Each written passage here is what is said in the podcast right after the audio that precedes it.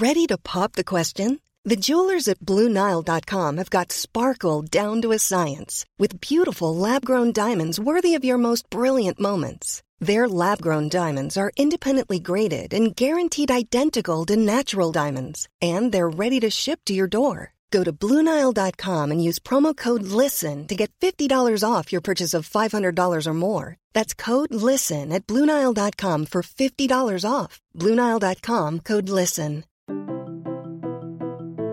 Britain feels broken, but how do we fix it? Westminster just doesn't seem to have the answers, but we have found some people who do. Join me, journalist Becca Hudson, And me, the former MP Ed Vaizey, for How I'd Fix.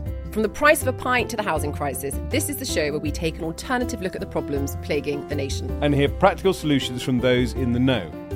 Catch new episodes of How I'd Fix wherever you get your podcasts. Rebuilding Britain starts here. Across the UK, online, on DAB, and on your smart speaker. The Independent Republic of Mike Graham on Talk Radio.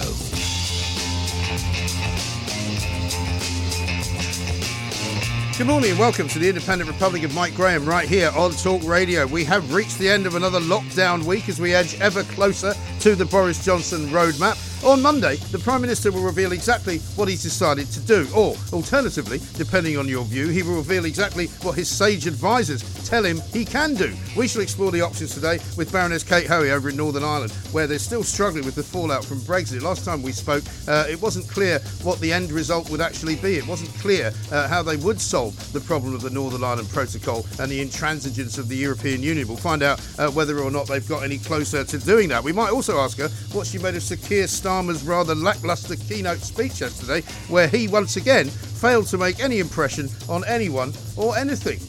It was absolutely dull as ditch water, as you might have expected. Also, he didn't, by the way, mention Brexit. No surprise there. Uh, we did a poll yesterday with three possible outcomes. Question was, should Sir Keir Starmer be Prime Minister? The options were no, definitely not, uh, and no chance. Surprisingly enough, 100% of you thought uh, that he would not be Prime Minister.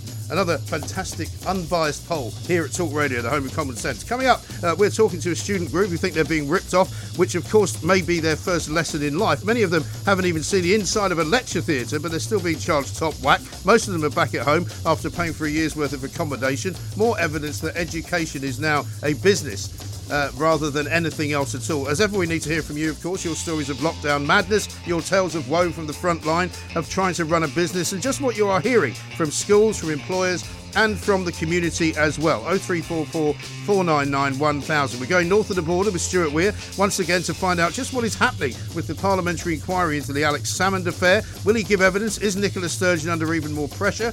Uh, it's all gone a bit mad once more. And we're joined by Kevin O'Sullivan with a look ahead to the weekend and today's virtual G7 meeting, uh, where Joe Biden will, for the first time, uh, lock horns with the likes of Emmanuel Macron and Boris Johnson, of course. Susie Dent's here as well. She's a lexicographer. Uh, she's going to be telling us why so many people have learned a new language, even though you can't go anywhere to speak it. Plus, Lisa Francesca Nand will walk us through what the latest news is from the world of travel. And of course, it's Friday, so it's time for the Perrier Awards, an homage to my brilliance in broadcasting uh, with producer Marta Malagon. You're listening to me, Mike Graham, on the fastest growing radio station on the planet. It is, of course, Talk Radio.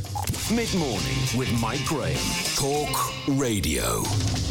Now, I can't think of anyone I'd rather talk to on a Friday morning than uh, Baroness Kate Hoey uh, of Lylehill and Rathlin, non affiliated peer, of course, in the House of Lords. Kate, a very good morning to you.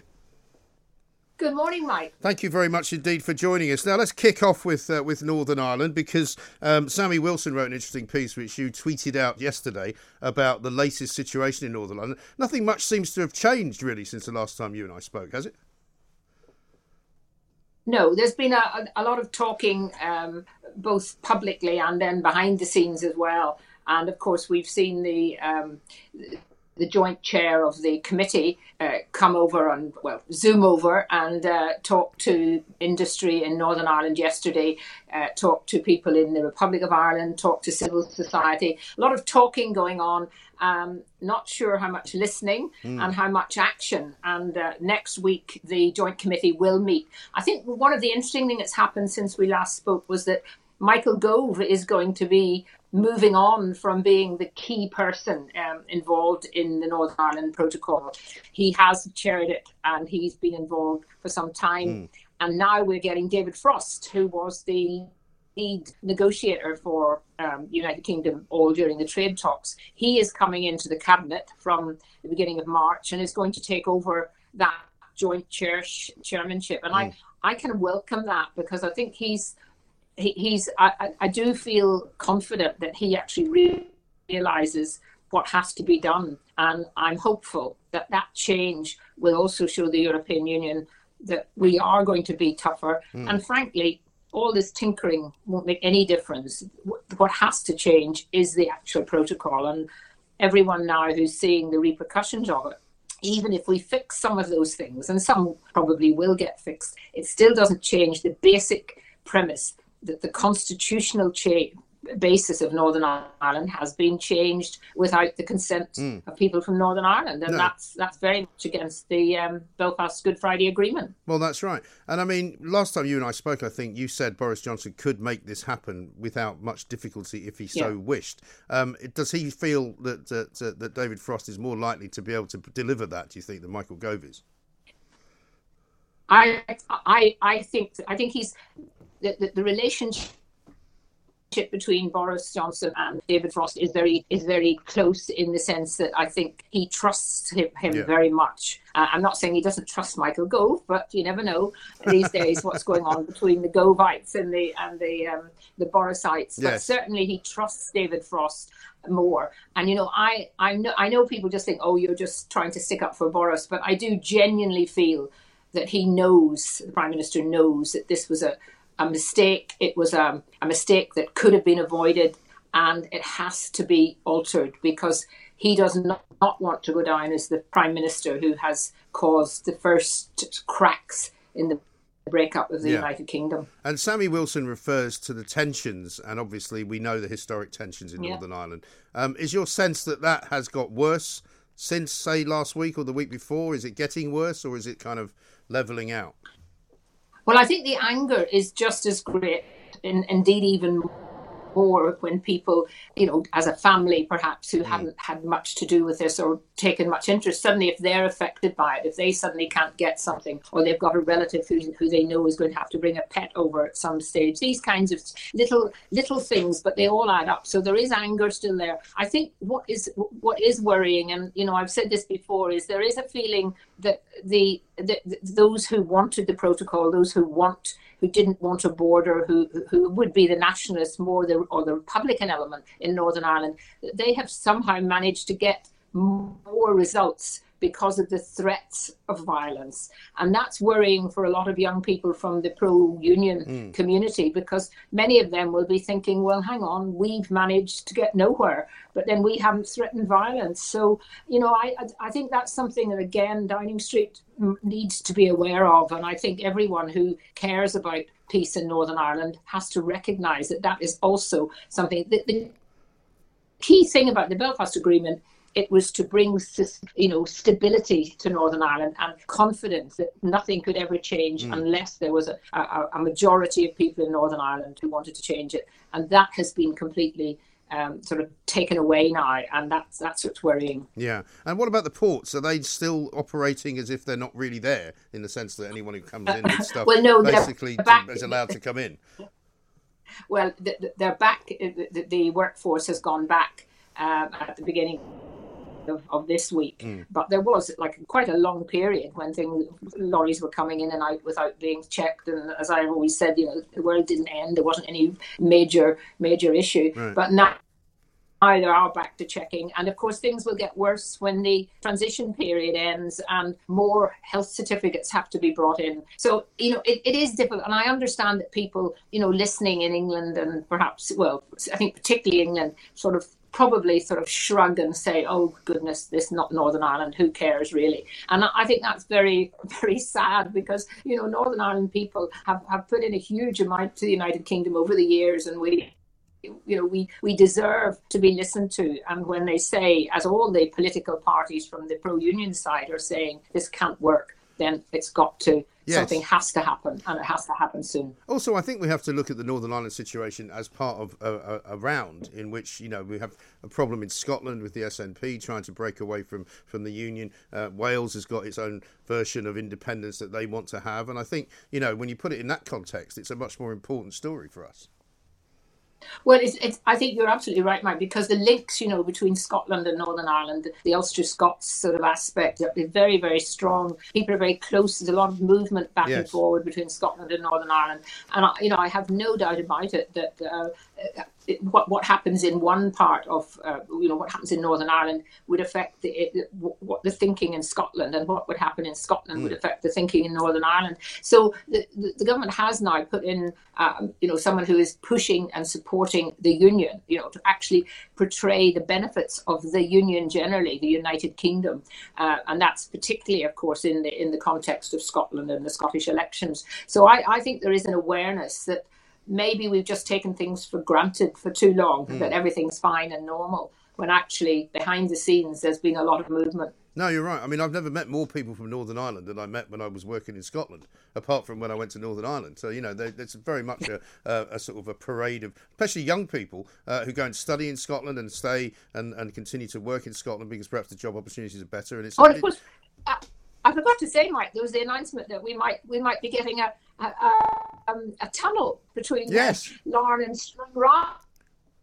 Now, you know, that's, um, I, am not, I don't think that that was announced to try and take away, you know, the the worry about the protocol because actually it wouldn't make any difference if there was a tunnel there tomorrow. Mm. They'd be probably trying to stop the be customs check at one end of it. So, um, but that's interesting because it would it would definitely make a huge difference. You know, it is I get very cross about when you know all the, the people go on about air flying and so on because if you live in Northern Ireland and you're traveling regularly to England, there's a lot of work workforce mm. do a lot of workers go every Monday morning, come back on Friday or Thursday night. And, you know, to do that by anything other than flying is a mammoth journey. Yeah. Either, you know, Liverpool overnight or you have to go up to Scotland and, and then uh, take a boat. So, you know, getting getting a, a tunnel would be wonderful. Yeah. I, I'm I'm very supportive of it, but you know, I, I'm I'm not a, um, someone who understands very much about the building of something like that, and it seems to me to be an amazing project. But of course, if we did it with the Channel Tunnel, we can do it there. Well, I think so. And also, there's a guy who uh, has been advocating the building of a bridge because we spoke to him, I think, some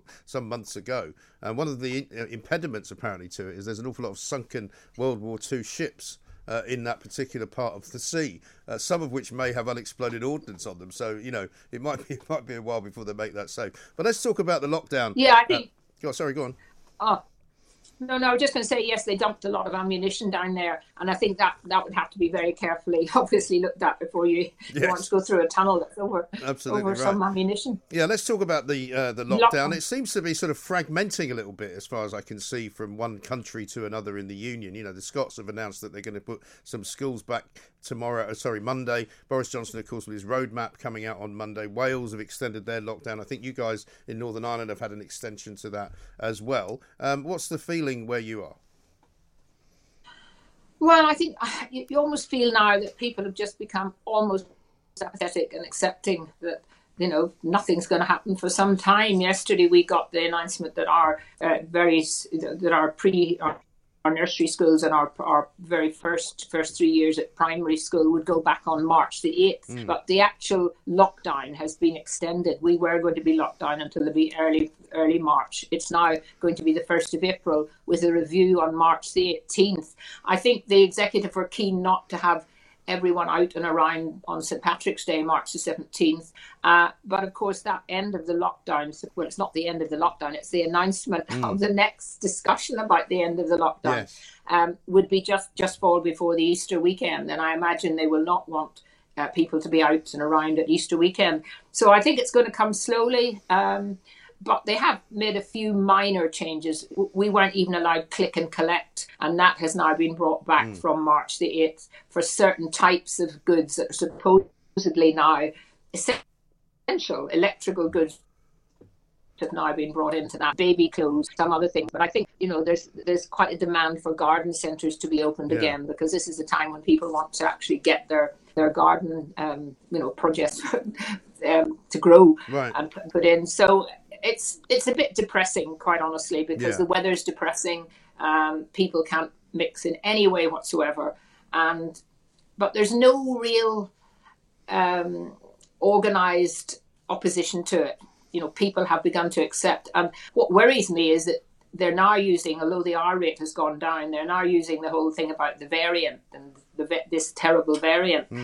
And my worry is that every time we're just about getting back to thinking of moving on, um, another variant will come and we will end up even without vaccination, Yes. you know, even with vaccinations. The well- vaccination program's gone very well in Northern Ireland. Well, it's gone very well um, in I, most. I had in- my in- in- first vaccination.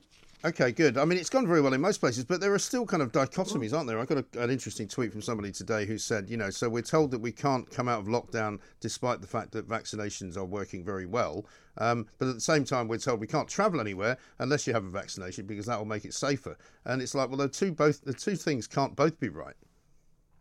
Yeah. Well, I- mean, if once people, uh, the most vulnerable, have had their second vaccination and, and, and the time has passed, then I really can't see that there's any reason why we can't go back to a form of normality, with obviously people still being careful. Um, traveling abroad is always going to be an issue now because it'll be depending what's happening in, in other countries. And, you know, there is a, a real, um, a lot of people go to Spain, obviously from Northern Ireland. There's direct Spanish flights. They're not operating at the moment, but you know, as soon as that happens, people are going to want to travel. Yeah. And I, I imagine the vaccination, um, you know, if you've had your vaccination, that would help. But I- and, I imagine that some airlines in some countries will demand it. So it's not really a question of a vaccination passport.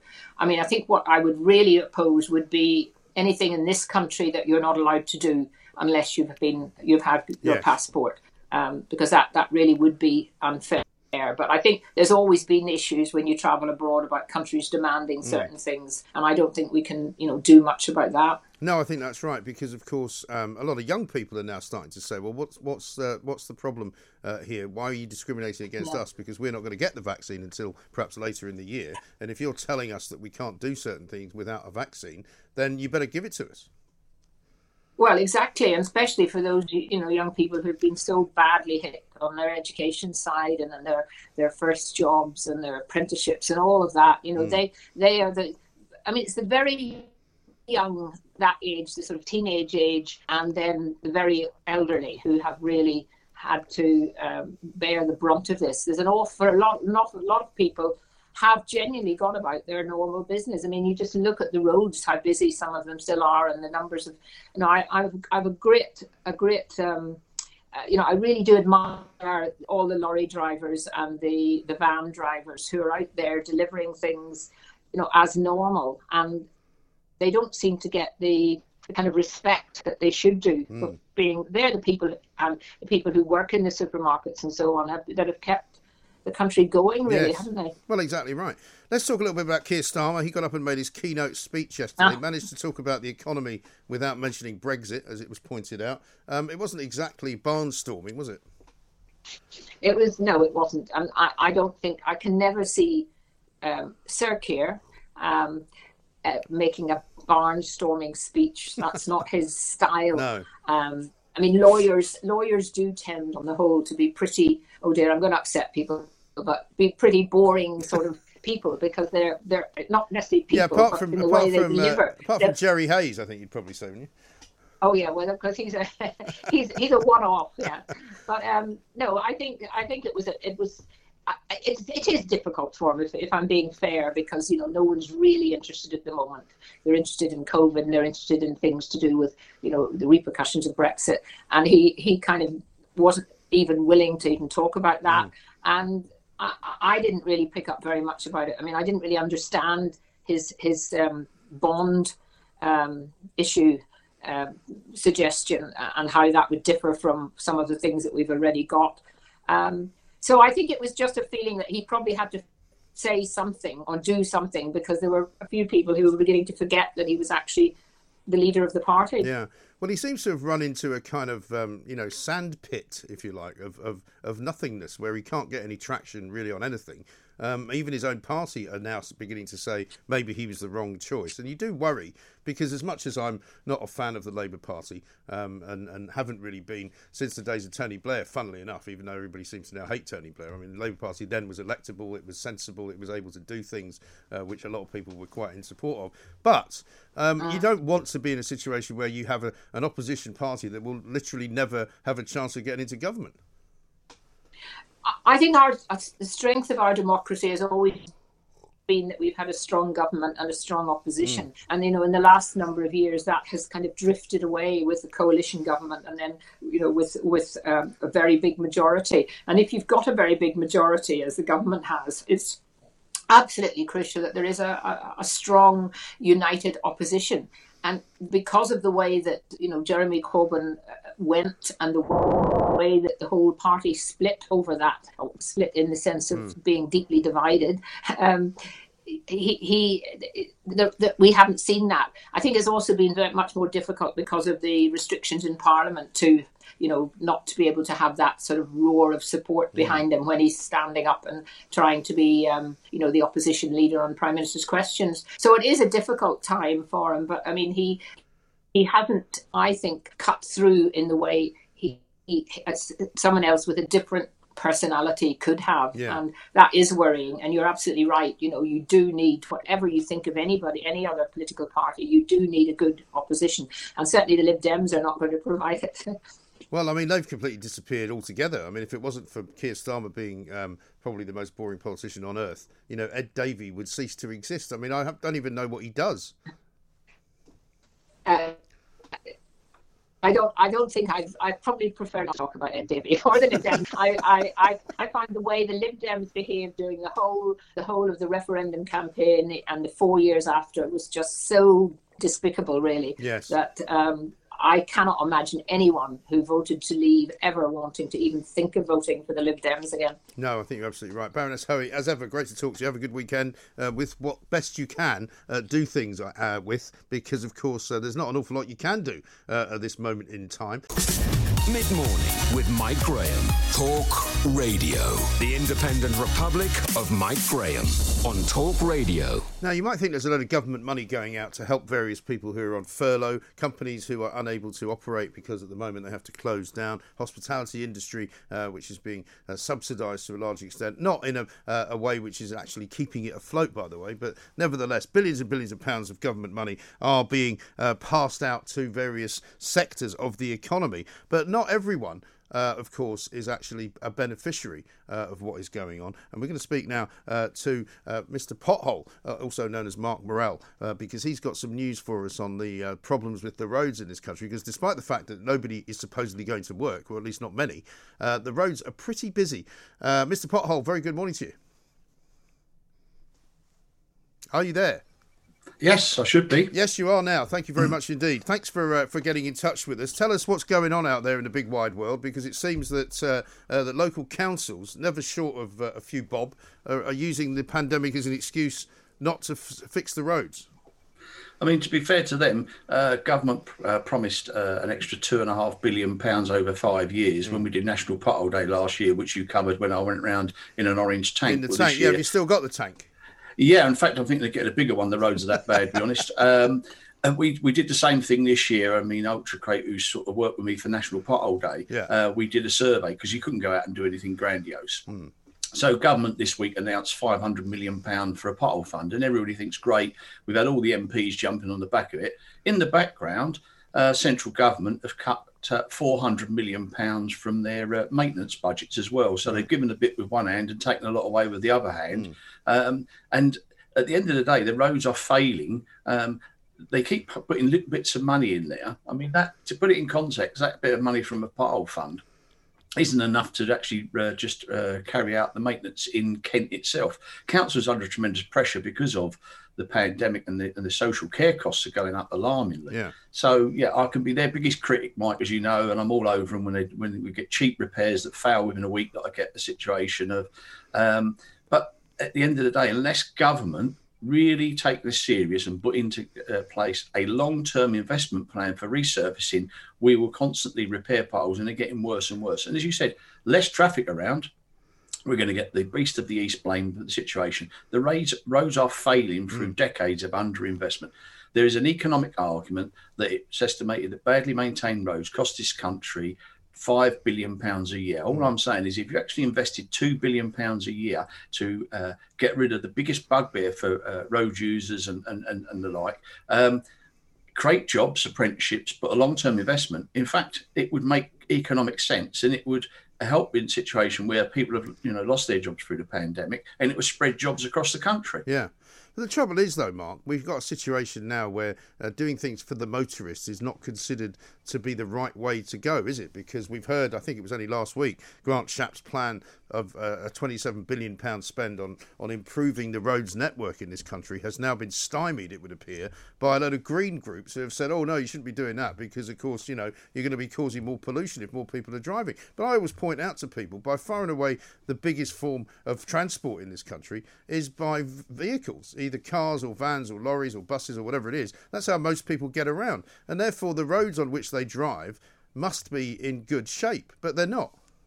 Yeah, exactly. I mean, we all get our goods and services through the road network. It is the blood supply of the UK economy, and I agree about the the, the thing with uh, the environmental impact. But if you look at cyclists, that that um, survey we carried out, alarming figures. Over eighty percent of cyclists are having to take dangerous evasive action because of potholes on the road. Yeah. We should be encouraging more cyclists and they are at risk far more than uh, you know you or me driving over a pothole um, in a vehicle. They're not assessed properly in terms of uh, the risk to cyclists. So there's an argument there. Um, yes, and I think investment uh, in, in you know technology, and I believe sort of hydrogen cars are maybe more of the answer than electric cars because I don't think National Grid really could cope with the actual us all plugging in our cars at one time. No. Yes, and it, it needs a long-term plan. But these governments are very good at sound bites and bits of money. And I mean, I was involved in the Transport Select Committee uh, where a lot of MPs put a lot of work in and come up with a report about. Uh, uh, trying to improve our road network for all road users, not just motorists, all road users.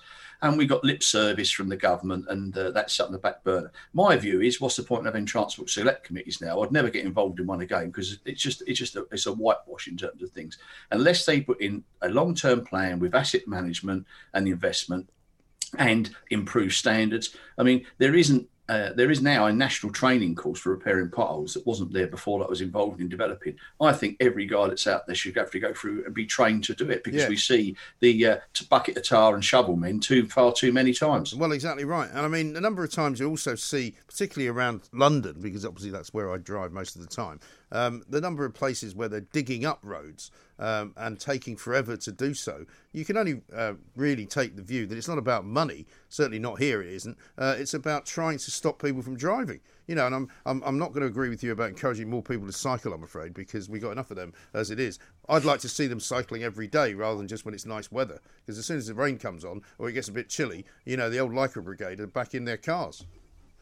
Uh, well, yeah. I mean, we should be encouraging cycling for people's health and benefits. I mean, if you look at other countries, um, don't get me on cyclists because I'm I, def- I would defend them because of the injuries and actually I'd been involved with uh, when I've done some uh, documentaries before with uh, people who've lost family. I know it's very difficult. For, I know It's terrible. pothole, I know potholes are a particular problem for cyclists, and I, I, I get that. My tongue is slightly in my cheek before. But who's actually responsible, Mark, for filling in the potholes in any given place? Is it down to the local council?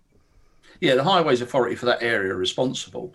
Um, they're not hard enough in terms of utilities that dig up roads and don't do the uh, reinstatement to the correct standards. But high, uh, Highways Authorities and councils have cut inspectors that uh, should be policing it far more because it's all been short termism Yeah. rather than realising they can penalise them and fine them uh, and, and, and, and things. I mean, it needs a real change. I mean, there's an attitude within uh, sort of highways authorities, and even I think the central government's almost like they accept potholes. We can't do nothing about it, and we just do the best we can. And, it, and, and I don't accept that. I think you could do far more sensibly uh, and use some smart techniques like thermal repairs that not used enough, but there's no money in it for a certain people who, who supply the tarmac. But I think unless you actually, uh, you know, we need a pothole czar to actually get in there and say to government, right, this is what you need to do. This is the plan going forward over the next 25 years is get our roads back up to the standard they are, starting with asset management plans, including quality of works, badging work, uh, and, and and really uh, t- shake it by the scruff of its neck and change things. Unless you do that, every, every, you know, as much as I like coming on to talk radio and sport to you, I'll be doing this uh, till me till I go to the grave. But uh, well, no, you well, let's know. hope we we have slightly more influence than that. Mark, listen, good to talk to you. Thank you very much indeed. Uh, but maybe you should put yourself up for Pothole Czar. You seem to know more about it than most people that I talk to. Mark Morrell, there, also known as Mr. Pothole, uh, turned up in Parliament Square was it last year um, in a tank? I think it was um, to, to to point out just how bad potholes actually are in this country. And if you drive around in any uh, way which is more than occasionally, you will be held up, not just because uh, there's a lot of traffic out there now, but also because most of the road systems that we have have got a temp. I mean, I would guarantee that on almost every journey you make now, you come across at least one temporary traffic light. And how often do you come to that temporary traffic light to find that one section of the road has been closed off, only then to find that nobody's actually there doing anything? They've closed it off, they put those orange and white fences up, or they put cones up but there's nobody, nobody actually there fixing anything at all most of the time. It's an absolute disgrace, I tell you. Mid morning with Mike Graham. Talk Radio. Now, let us, without further ado, uh, take a trip to Brighton. Joel is a medical student there where he is unusually able to go to lectures uh, in person, physically, uh, but many of his colleagues who are other students at other universities are not able to do so. Uh, he's with Stop the Student Rip-Off campaign. Joel, very good morning to you. Morning, Mike. Thanks for having me on. Thank you very much indeed. Tell us, um, first of all, about how much students are paying for the privilege of not being able to go to university, because I think that, first of all, kind of sums it all up, doesn't it?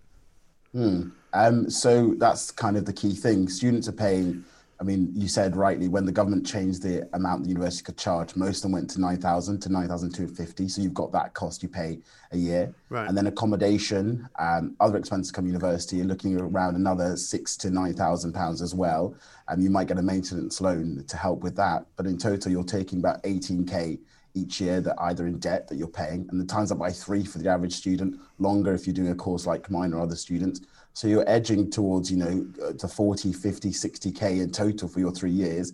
And this year, especially when you've not received anything like what you were promised or what you had in the year beforehand. And I think that's one of the reasons why we started the Stop Student Rip-Off campaign. Yeah. And in, in tandem with a lot of other people who've been saying this for months, this isn't a new thing, but the government's just decided to basically say, it's up to universities and we'll ignore students and hope that it goes away. Yeah. And frankly, not going to go away because well, the, it's just yeah, not good enough. That's the problem, isn't it? With government policy in which they believe things will go away, they just never do. They just get worse and worse and worse. A lot of people think, uh, Joel, that at the time, back in September, um, students probably shouldn't have gone back because um, aside, nobody's blaming them for it, but going, but sending lots of young people around the country into, you know, halls of residence where they were going to be mingling quite closely together was never going to be a great idea for the uh, control of a virus.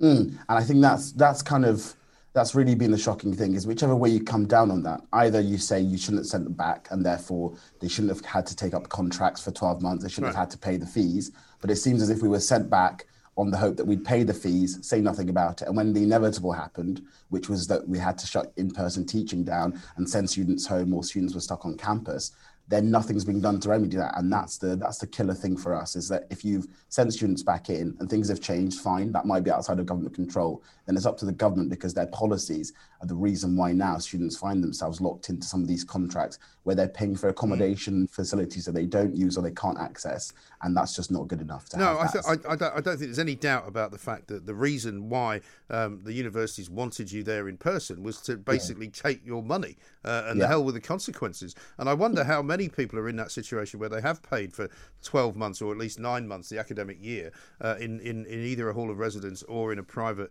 uh, landlord accommodation situation. Um, and what are they supposed to do? Because presumably uh, none of them are there. Yeah, and I mean, there are what, 2.4 million students in the UK.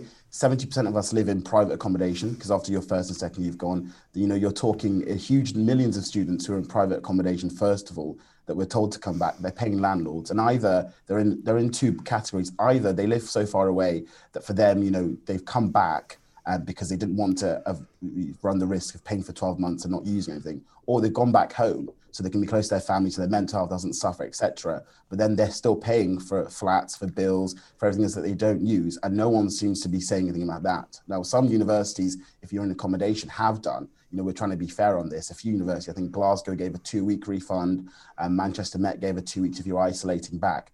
But two weeks out of a whole year is That's you know, not it's much, just a is drop it? in the ocean compared to what university students are paying for their accommodation, let alone coming to the quality of education that they're paying for and not receiving Yeah, at all. because one of the things that we've covered a lot on this show, of course, is is you know homeschooling and kids at school working from home, and a lot of teachers, a lot of head teachers I've spoken to say that there's no way you can substitute working from home and learning from home uh, for actually being in a in a in a theatre or a lecture room or, or a classroom, and it could be as little as twenty percent retention of what you're actually learning. And also, you know, it's going to university is not about just sitting in, in lectures learning stuff, is it? It's about socializing, it's about being with other people.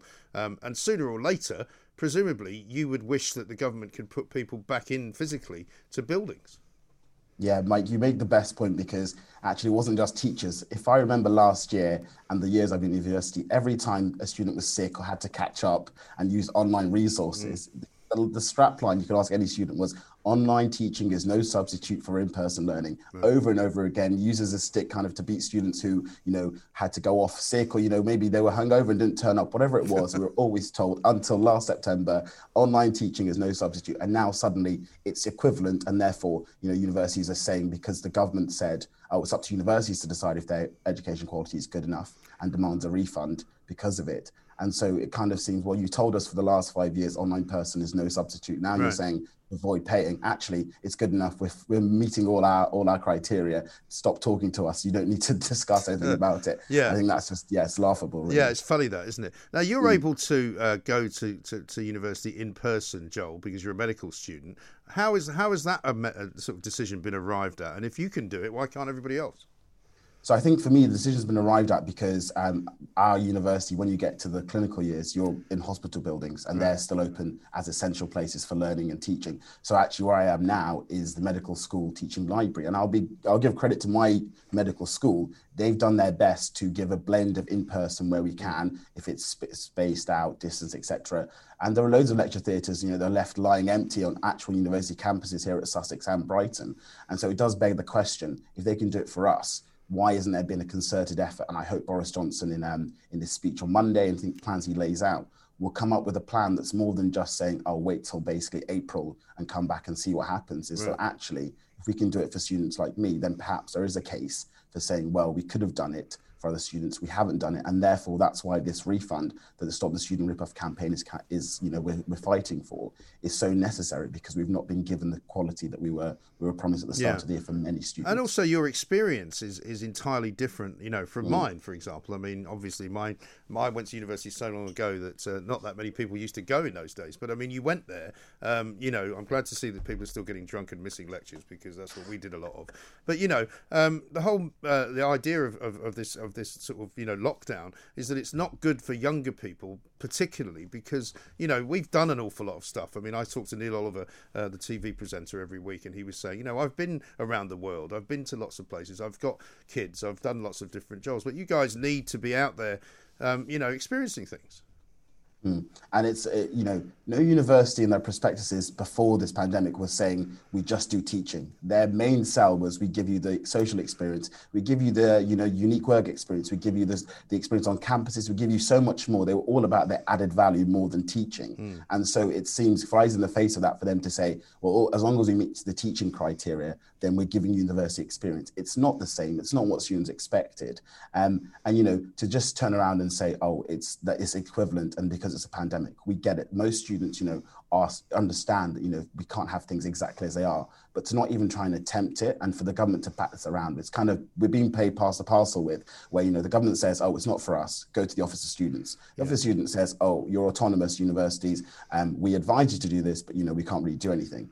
And you know, a, a lot of people have been taken in by that and think there's nothing you can do. But I remember George Osborne able to retrospectively change, you know, the fee status in Yeah. 2016. So the government does have the power to do that. And to say that they can't, or you know, they're leaving it universities, I think it's just shirking their responsibilities and you know, not living up to the standards that they themselves, when Boris Johnson was telling students to return, mm. and the university was saying it was safe to return, have done. They've just kind of, you know, they, they're really saying one thing and doing another, and yeah. it's not really good enough for many no, students. There's no way that the, the, government can now hide behind any form mm. of, uh, uh of legality where they say, oh, no, we can't change that because they've changed so much over the course mm. of the last year, including uh, inventing a new crime, uh, you know, filling out a form wrong for which you can be fined £10,000 or go to jail yeah. for 10 years, you know. Mm. So there's no way that they can't change anything if they want to. have you got any specific kind of set of demands, as it were, Joel? I mean, what are you asking for? Yeah, so the, the three demands are essentially we've said the first demand is to have a third off, so a third reduction in fees, and that should be um, given back to students as a re- refund this year. Um, the second demand is to do better, um, and there are loads of people who have strategies about the piecemeal mental health provision that's been given to students. Uh-huh. One of the biggest things that's been so sad to see for myself and many students I've spoken to before I came on this um, was just how badly the support is for them at this moment in time. People are saying, you know, you you send an email for an appointment to speak to someone, etc. It takes a few weeks. You know, you go on back through this process. Students, you know, committing suicide. Students are depressed. Studies have shown this throughout that that's happened, and we really think more needs to be done now rather than waiting because there will be there is already an epidemic of student mental health mm. problems, and I think that's only going to get worse. And then the third demand is also kind of a smaller one, but to reduce the interest rate that students pay um, on on their on their student loans. Right. And we kind of got to this first demand of the third off because if you consider what students are being given now, it's equivalent to what the Open University does. They say they you fit your studies around your life. You're not they're not selling you you know the student experience. They're selling you the teaching yeah. online, and that's what they've always done. And that cost around two thirds of the cost hmm. full time degree and the full degree that universities offer. So it's only fair to that equivalent standard to say, well, then students this year definitely deserve that third off the fees that they've been they, they've paid. That seems fair because also, I mean, you you always have a little bit of a drop off rate from people who who decided the course is not for them. But I imagine mm. if you're sitting at home in your parents' house that you were desperately trying to get away from, uh, wondering whether this is ever going to end, you might think, you know what, I'm going to try and actually get a job instead. Mm and you can't you can't do that. And you're facing so many financial burdens whether you know you're an international student who has your fees really high um, and so you're not covered if the government changes legislation or you know you, you want to work because you know you are paying 600 pounds a month for a house you don't live in yeah. and you want to help out in some way you can't do that. I think there are so many financial burdens that students whether they're rich or poor are facing. And i think it's not a case of starting to say as the government said oh individual cases. There needs to be a blanket kind of you know here, this has not been the good standard of education or the standard that you had last year. Mm. No one who was at university last year can say this is anything different. Tutors are trying their best. Again, I'm trying to give credit where it's due. Some tutors have gone above and beyond, but across the board, we're seeing that this is not the same standard of university that we were expecting or we were told that we would have. And therefore, I think it's only right that they start to make plans to refund us at least a third um, of our university fees. Yeah, because that's a good point that you raise about overseas students. I mean, if you came here from another country only to find out that the university was basically shutting down uh, and mm. you were told to go home, have they all had to go back to their home countries? It, it, depends because I mean, it depends on the country you're coming from and also whether the risk of you coming back in because we obviously the UK didn't have travel restrictions really mm. until this year. So when that starts to come in, you then have to think as a student in this term if I go home over Christmas, will I be allowed back in? Um, and if I have to spend, I think I don't know too much about the visa situation, but I think there's a requirement to spend certain amounts of time in the yeah. UK as part of your, your years of university in term to meet the requirements. So then you run the risk as an international student, especially, and I've spoken to a few of them, of, well, I want to go home for Christmas and I'm in a country that's fine to let me come in, but then will I be able to come back to the UK afterwards? And so most of them don't take the risk, or a lot of them don't bother because you know it's just too dangerous for them to say I'm going to go home and come back. And I think there's so many areas if you look at people's situations where there's so many things, it's just just not thought out, Mike. I think the problem for me is the government put this policy in, and obviously the lockdown, you can argue it was good or bad or whatever about that. But if you put a policy in, you should think about what the consequences are of that. And they seem to have just put the policy in, thought nothing about the consequences, how to mitigate them, and then seem surprised when students and other groups say, you know, this isn't good enough and we want something done. It's almost like, how dare you? And we, we a lot of us are stunned saying, well, this was always going to happen. Sage said in, in October, I think they said the adverse consequence of online teaching will be a drop in students' mental health. It was mm. very clear that that was going to happen. And seems to be nothing coming from the government, bar the odd statement here or there. We're doing what we can. We've we've put funding for students to do this, etc. Now make it all go away, and that's that's frankly not good enough. No, quite. And at least, Joel, you've got uh, you're preparing and being trained for something which is a tangible kind of job mm. that you're going to be doing sooner rather than later, presumably. But an awful lot of students are kind of just doing a degree; they don't really know what it is they're going to do. And for many of them, I would imagine, they're beginning to question whether that's a good idea. Yeah, I think this has really revealed a kind of wider topic which is probably something we won't have time to discuss in the current pandemic, something going to be afterwards about the value of university and the value of the teaching you receive. Because, I mean, if you're receiving 10 hours a week and paying nine grand, you might be thinking now, even if that goes back to in person next year, is that really good value for money? Will mm. my course get me the job prospects, the money back that I want to earn the salary? And that's a wider conversation. I think many students are starting to see themselves more as consumers yeah. rather than beforehand, where I think a lot of us just kind of went to university because it was a thing to do and it was an extension of our education. Now they're realizing we sign contracts, we pay this money, we borrow from the government in most cases to afford it, but still we are consumers. We've got a service that we were told we would be provided, and that's not being done. And it's, uh, I think it's baffling when I said 2.4 million students. That's a big sector for nothing really to be done about. I mean, I saw the CMA um, have done work on what holidaymakers, what people who are doing weddings should do, about if you don't get the services you were paying for because of coronavirus, you get a refund. But there doesn't seem to be any specific advice tailored to the 2.4 million students in the UK. And I think that's a big number of people just mm. to ignore, whether personally or politically for the government. I think they're making a big mistake. Yes, of course. And, and all of those students have got parents who vote and, and you vote mm. and everything else. So listen, good luck with it, uh, Joel. We shall be pressing your case next time we get uh, somebody on from the government. We'll make sure they know uh, that you want something done and we'll do our best to get it done for you.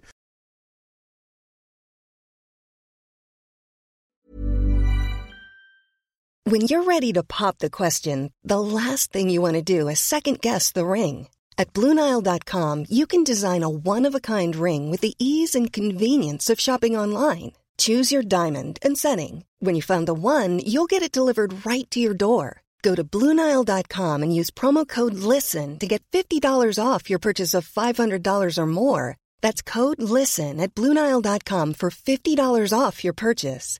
Bluenile.com code LISTEN.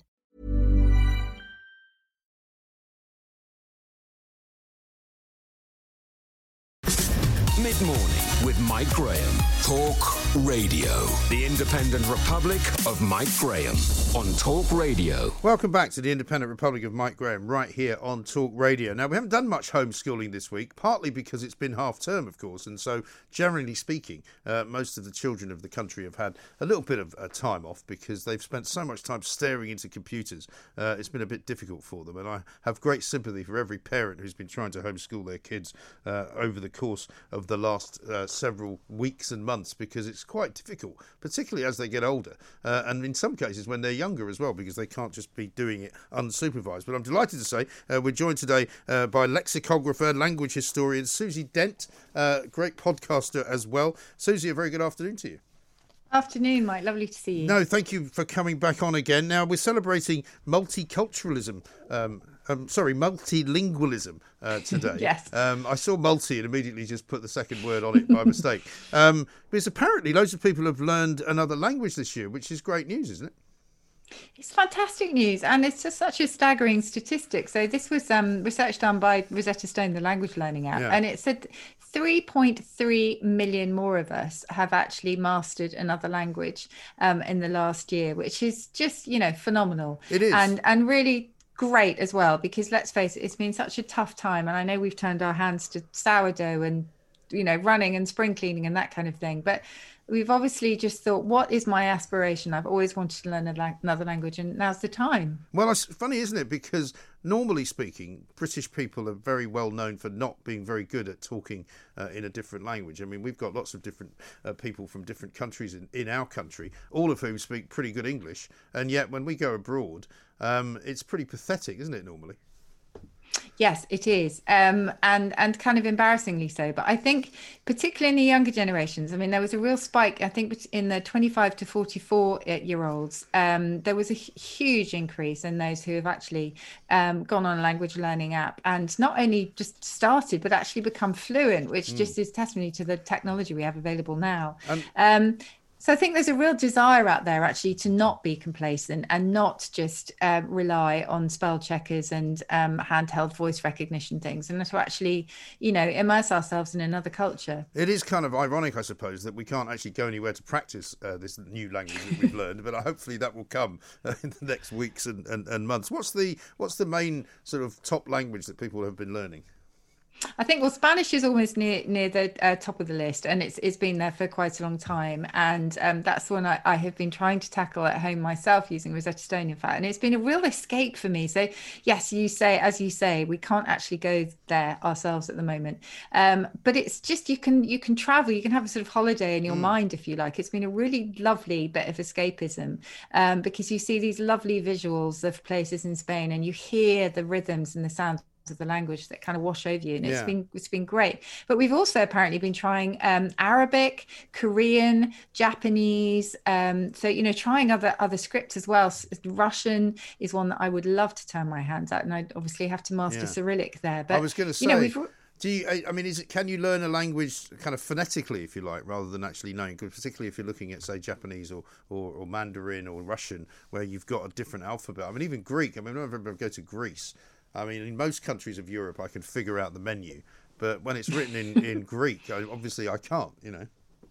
No, um, but it's never too late to try it, Mike. Honestly, and I I worked with Rachel Riley on Countdown, who is married to a Russian, um, and she mastered Cyrillic really quickly um, using a language learning app. Mm. Yeah, um, so you know, whereas probably when we were at school, it was very much kind of rote learning based on rote learning a lot of the time. Um, you know, there, there were certainly things like linguaphone out there where you could listen but they mm. weren't interactive um, whereas the ones these days actually um, brilliantly kind of test how you pronounce things and then very gently kind of nudge you in the right direction if you don't quite get it right and then you get real sense of achievement once yeah. you've finished a, a particular module well there's no doubt that practice is what you need i mean whenever i go i mean my, my french is, is probably the best of the languages that i speak and if i do go to france by the time I've been there a couple of days, I've suddenly remembered an awful lot more of the words that I learned, albeit that I started learning when I was in secondary school.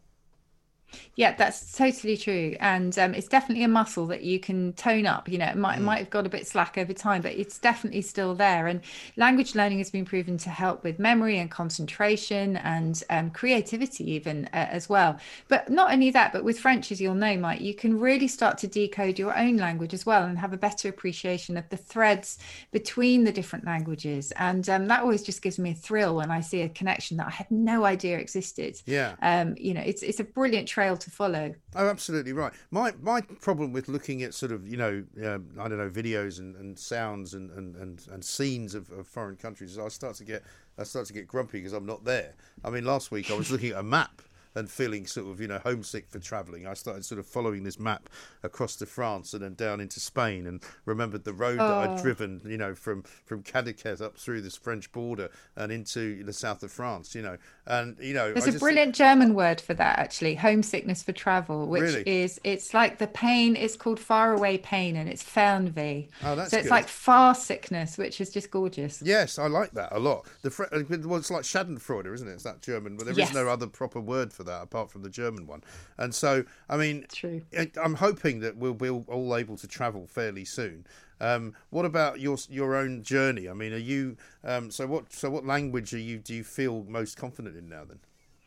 Um, well, I've actually, because I did German and French at university, and they were my first loves, really. Um, and so I've actually been using um, the, the app to actually improve my German skills as well, because, you know, I, that's probably lain dormant for a very long time. Mm. And strangely, German for me, even though I've got no family connection there, whenever I start speaking it or hearing it, I feel like I'm going home or coming home. It's a really lovely kind of connection that I don't fully understand, um, but but it's really important to right. me.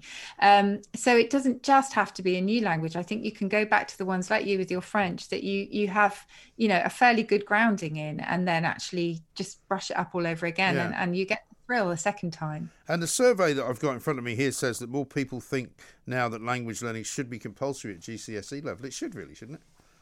Yeah, I think it, I think it was back in 2004 that it fell off, um, and I don't think it sh- ever should have fallen off actually because there's so much to be gained, as we've said, from from learning and understanding another culture. Mm. And kids love it. You know, I went to a primary school um, a couple of years ago where the kids were learning um, Mandarin. Um, there were German speakers in there, there were Spanish speakers and French speakers, and they were just awash with all these languages, and they they knew words in every single one of them. Their brains were so kind of malleable. Yeah. And it was fantastic to see. And many of the apps that you can use, including Rosetta Stone, in fact, they emulate the way that kids learn language so that it's much more immersive it's not it's not not just sort of sitting down in front of a text but mm. you are immersed in the sounds you can see the things written down as well and it's it's just a really really productive approach yes and for anyone who's ever stood anywhere in a foreign country wondering what on earth is going on I mean, that's enough of an incentive in its in itself, isn't it? Where you go, I wish I knew what these people were saying to me. yeah, no, you know, I was thinking, uh, well, I've learnt two f- fantastic words that I think sum up the sort of culture. One is um, a very strange Finnish word that for me only the Finns could have. I think it's fallen out of use now, but it's an old measurement of distance of I think about eight kilometers, and it's Poronkusema, and it translates as reindeer pee because it's the amount of distance a reindeer can travel without having to urinate, which I think is brilliant. Um, Presumably depends on the age of the reindeer. I suppose that I suppose that's true. Um, and also in Italian, it was like a passeggiata, which is just a Sunday afternoon stroll, but it's so much more than that. It's where I you... love Italian. Yes. Italian's great. It is beautiful, isn't it? But you, it's it's a stroll where you actually physically go out to meet people, and it's right. a real institution. And you couldn't understand that, I think, without learning the word and the story behind it. No, brilliant, Susie. Great to talk to you. Thank you very much indeed, Susie Dent. There. Mid morning with Mike Graham. Talk Radio. The Independent Republic of Mike Graham on Talk Radio. It's Friday. It's twelve forty-eight, and it's time for this. Ladies and gentlemen, welcome to the Perrier Awards.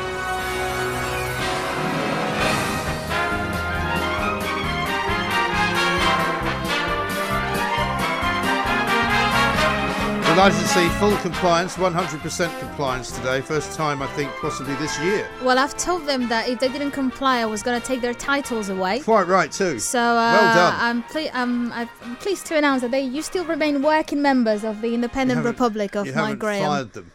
No, not yet. Not yet. There's always next Friday. There's always next Friday. Very good. Welcome. Welcome and thank you. Yes. And good afternoon and welcome again to the Perrier Awards. This is where we look back over the past week of the so-called Independent Republic So of called. Mike Graham on Yes. Talk Radio and choose our favourite moments. As it's tradition, Mike, the first Perrier goes to you. Excellent. This time is a classic. It's the rant of the week. Uh, because we have to get away from the geeks. It has to be done. The geeks do not rule us. We will not be ruled by geeks. It's that simple. I'm not against geeks generally. I just don't want them telling me what to do. That's fair enough, isn't it? I think it is. Yeah. I think it is. Um, so geeks, So geek backlash. yes. So not what we're involved nerds. No. not dorks. Not dorks, no. Geeks, Geeks. specifically, yes. Okay. I think nerds are specifically computer nerds, Ah, whereas geeks can be any kind of technocrat. it's like a generic Yeah, I think term so. for. I think so. And also, a dork is more sort of, I would say, dismissive Ah, for somebody who's not very good at something. fair enough. Whereas geek, I think, you know, Yeah. encapsulates. I mean, they're very good at what they do. To be fair, what they're trying to do, they're, they're doing well. Yeah, Yeah. they're doing well. Right. Um, caller Richard in Manchester wins a Perry for the insult of the week. Mm. It's very interesting, and you, as a, an ex-journalist up there, might be able to get a full. It would be very It's a interesting. bit to harsh. get I mean, I'm still a journalist, to be fair, Richard. I'm not an ex-journalist. I'm sorry. No, he was sorry. He was sorry. Yeah, He was also wrong. he was. Bless. That's all right. But you know. Thank you, Richard. Yeah. Obviously, when I say insult, I don't mean insult. No, also I get insulted games. all the time. I can take it. Well, I was going to say you've probably been called worse than It- ex-journalist. It's true. I have. there you even go. even this morning. Yeah, we won't go into No. that one. We now look back to uh, Monday evening during the Downing Street COVID press conference. The Prime Minister won a Perry for the pronunciation of the week. What's the name of that drug again, Chris? Tocilizumab. Say again? Tocilizumab. Talk. Talk is. Talk, we're going to get this right. Toxil, is it toc, toxilumab? Near enough, PM. Something like that. Okay, we got. This is one we got to get. We, we got to make sure we get this right. Toc, Tocilizumab. tocilizumab. There you go. Okay, we're going to have to know that as well as we know dexamethasone. Tocilizumab, folks. That's the one. I think that's a good definition of Boris Johnson's uh, premiership, isn't it? Yes. Near enough. That'll do. That's very good. Near enough. Yeah, close enough. That'll- Let's that'll move do, on. yeah. To be fair, it's a very tricky word, and Mike Graham himself also won a Perry for the pronunciation of the week. Tocilizumab. Tocilizumab. No. What? I could say it before, right? Tocilizumab. Tocilizumab. Anyway. Oh, well. Yeah, because I was able to do it before that. You did? And then when I deliberately tried to do it again, Yeah. it was spelled in front of me. I still couldn't Yeah, I must say, like the first time when you got it right, I was a bit disappointed Yeah, because I I, was like, "Hey, free content," I know. which didn't come Sorry. my way. So Don't worry. I always appreciate when you say all these things wrong. Yes. Um, can you, s- so what, what was it? do. I think I can say it. now. Tocilizumab. See, it's not even spelled in front of me. Tocilizumab. Toc- no, there's no second bubba. It's Is that like Beelzebub? The master of uh, darkness. That's from the Bible, isn't it? Yeah, Beelzebub's the devil. Yeah, Yeah. yeah. Beelzebub. Don't ever. That's how um, I learned it in Spanish. How do you say it? Beelzebub. Beelzebub. Yeah. Beelzebub. That's nice. Sounds like Anyway. a tapas dish. Well, we're talking about learning other languages, Yeah, so that's the word of the day. good. Like hey. it. Um, now off to the visual peril Ah, yes. of the week. This is new for anyone who's watching us on YouTube uh, or Facebook or Twitter. Sorry if you're not, but get on it because it's great fun. Yes, correct. Uh, Talk Radio Evenings presenter James Whale made it to the papers for ranting so hard he injured himself. Hmm. Here's what happened. Who has got to Boris? Who? Which flipping stupid scientist has got to Boris and told him that pubs and restaurants there, the, the those places were the least likely to try, try I've bitten my flipping tongue now. He's lucky he didn't swear there. I was going to say that was also the almost swear word Yes. of, of the week that Very never happened. Um, James came on the show yesterday. Bless him. He's He got a sense of humour. He has, I called him in the morning. I was like, "Look, we just want to take the Mickey out of you Yeah. a little bit," and and he was, you know, He was very good. He was happy on, to talk to us. He was injured. And for this reason, for being such a good sport, Hmm. surprise, surprise, this is not the only visual peril this week. There is another one, and it's also for James Whale for something that we love on this show. It's the animal interruption of the week. I haven't got Because- quite as uh, as good a shirt though as uh, James has tonight. Do you like my shirt? It's almost worth tuning in to see my shirt, isn't it? Really, Oh, Daisy, you shush. set the dogs Sorry, it's Daisy. Set the Um, dogs up. What's wrong with my shirt? What's right Oof, with it? Dear, oh dear. That sounds like a vicious dog. Yes. The growling. I, I just think the dog doesn't like the shirt. Maybe. That's- well, nobody does. That's what it is. I mean, nobody likes that shirt. It's a Ben Fletcher shirt, isn't it? It is kind of. For yeah. people not familiar with Ben Fletcher, Yes. he's the um, he's news news sports reader, Yes. formerly of Talk Radio, now Yes. Talk Sport, Yes. and he's the voice on the Perrior Awards jingle. Oh, is he? Yes, Oh, he's the voice. that. Yeah, I yeah, that's know Ben that. Fletcher. Well, anyway, he does wear a loud shirt. He likes a loud shirt. I think loud is very generous. Mm. He he likes a shirt, Yes. and that's, and that's how I'm going to leave it. Okay. Because I don't want conflicts with And anyone. James likes a loud shirt and tie. Funnily enough, Does he? he has all his ties behind him. Oh yeah, but he doesn't wear them. Well, occasionally he does. I think. Does he? Yeah. Oh well. Mm. I'll keep I'll keep looking. Keep looking. Keep a closer look. Yes. It's now time to check with uh, travel guru Simon Calder. You both were in a Yes. joint parry for the missing question of the week. Will do what you can to um, to get out of it. Crikey, and we're up to question three, which I can't even remember what it is now. No, neither can I. So let's move on to question four. That's what happens when you ask too many questions. exactly right. Yeah. Well, there is an art to asking questions, isn't there? Yeah. Well, never. They say never ask a, a question that you don't know the answer to, which is not entirely true in my case. Because No. I do sometimes ask questions that I don't know the answer to. Well, but that's good because Yeah. then that's how you learn. That's why you're asking. I it. think the key is not to ask questions that are so long that they don't seem questions anymore. That's they turn true. into monologues and Yes. people don't know what to say to That's them. That's a very good point. But you don't do that. No, I try So not we're to. fine. No. And finally, Mm. our friend in the afternoons, Ian Collins, who I Yes. think is waiting to come in. He will be here And this is going to resonate uh, with you because something similar happened as an incident earlier on this show. Yes. He wins a Perry for the sound effect of the week. I was watching your programme earlier. Um, that would never have been for. A, did it sound like somebody honked a horn behind me then for a second? That's my squeaky chair. Yes. The chair does squeak, It does squeak. but it didn't today, did it? It did, Really? yeah. Yeah. Didn't you see us laughing at one No. point? Well, I see you laughing all the time. I just assume you're laughing at me saying something ridiculous. No, something happened. You asked the question and then Ah. the chair squeaked. Oh, I didn't hear and it. And then and then oh, I thought you'd I, no, I didn't hear it. Sorry. Well, there you go. But I mean, it's not too much to ask, is it? I mean, we've got the most beautiful studio here. You know, high above the Thames, Mm. views of Tower of London. You know, high tech everywhere. Mm. Video, audio, You know Everything. We've got everything. but We can't find a chair that doesn't squeak. I'll tell you what. So that squeaky chair used to be in the control room. Oh, somebody shifted it. Somebody, yes, Well, and I'm, think- suspicious of of someone. I'm going to have to have words, I think, with the management. I think we should. get them to replace the chair. The silent chair should be in here. Yes. You can have a squeaky chair in it. Nobody cares. Well, I don't want a squeaky chair. Yeah, though. but it doesn't matter though if you have. matters to me. Well, it doesn't to me. I'm going to have Oh, to well. have. I'm going to have to have words. All right then. Thank you. thank you, and and thank you because that's all for the Perrior Awards. There'll be more next week. The Perrior Awards on Talk Radio.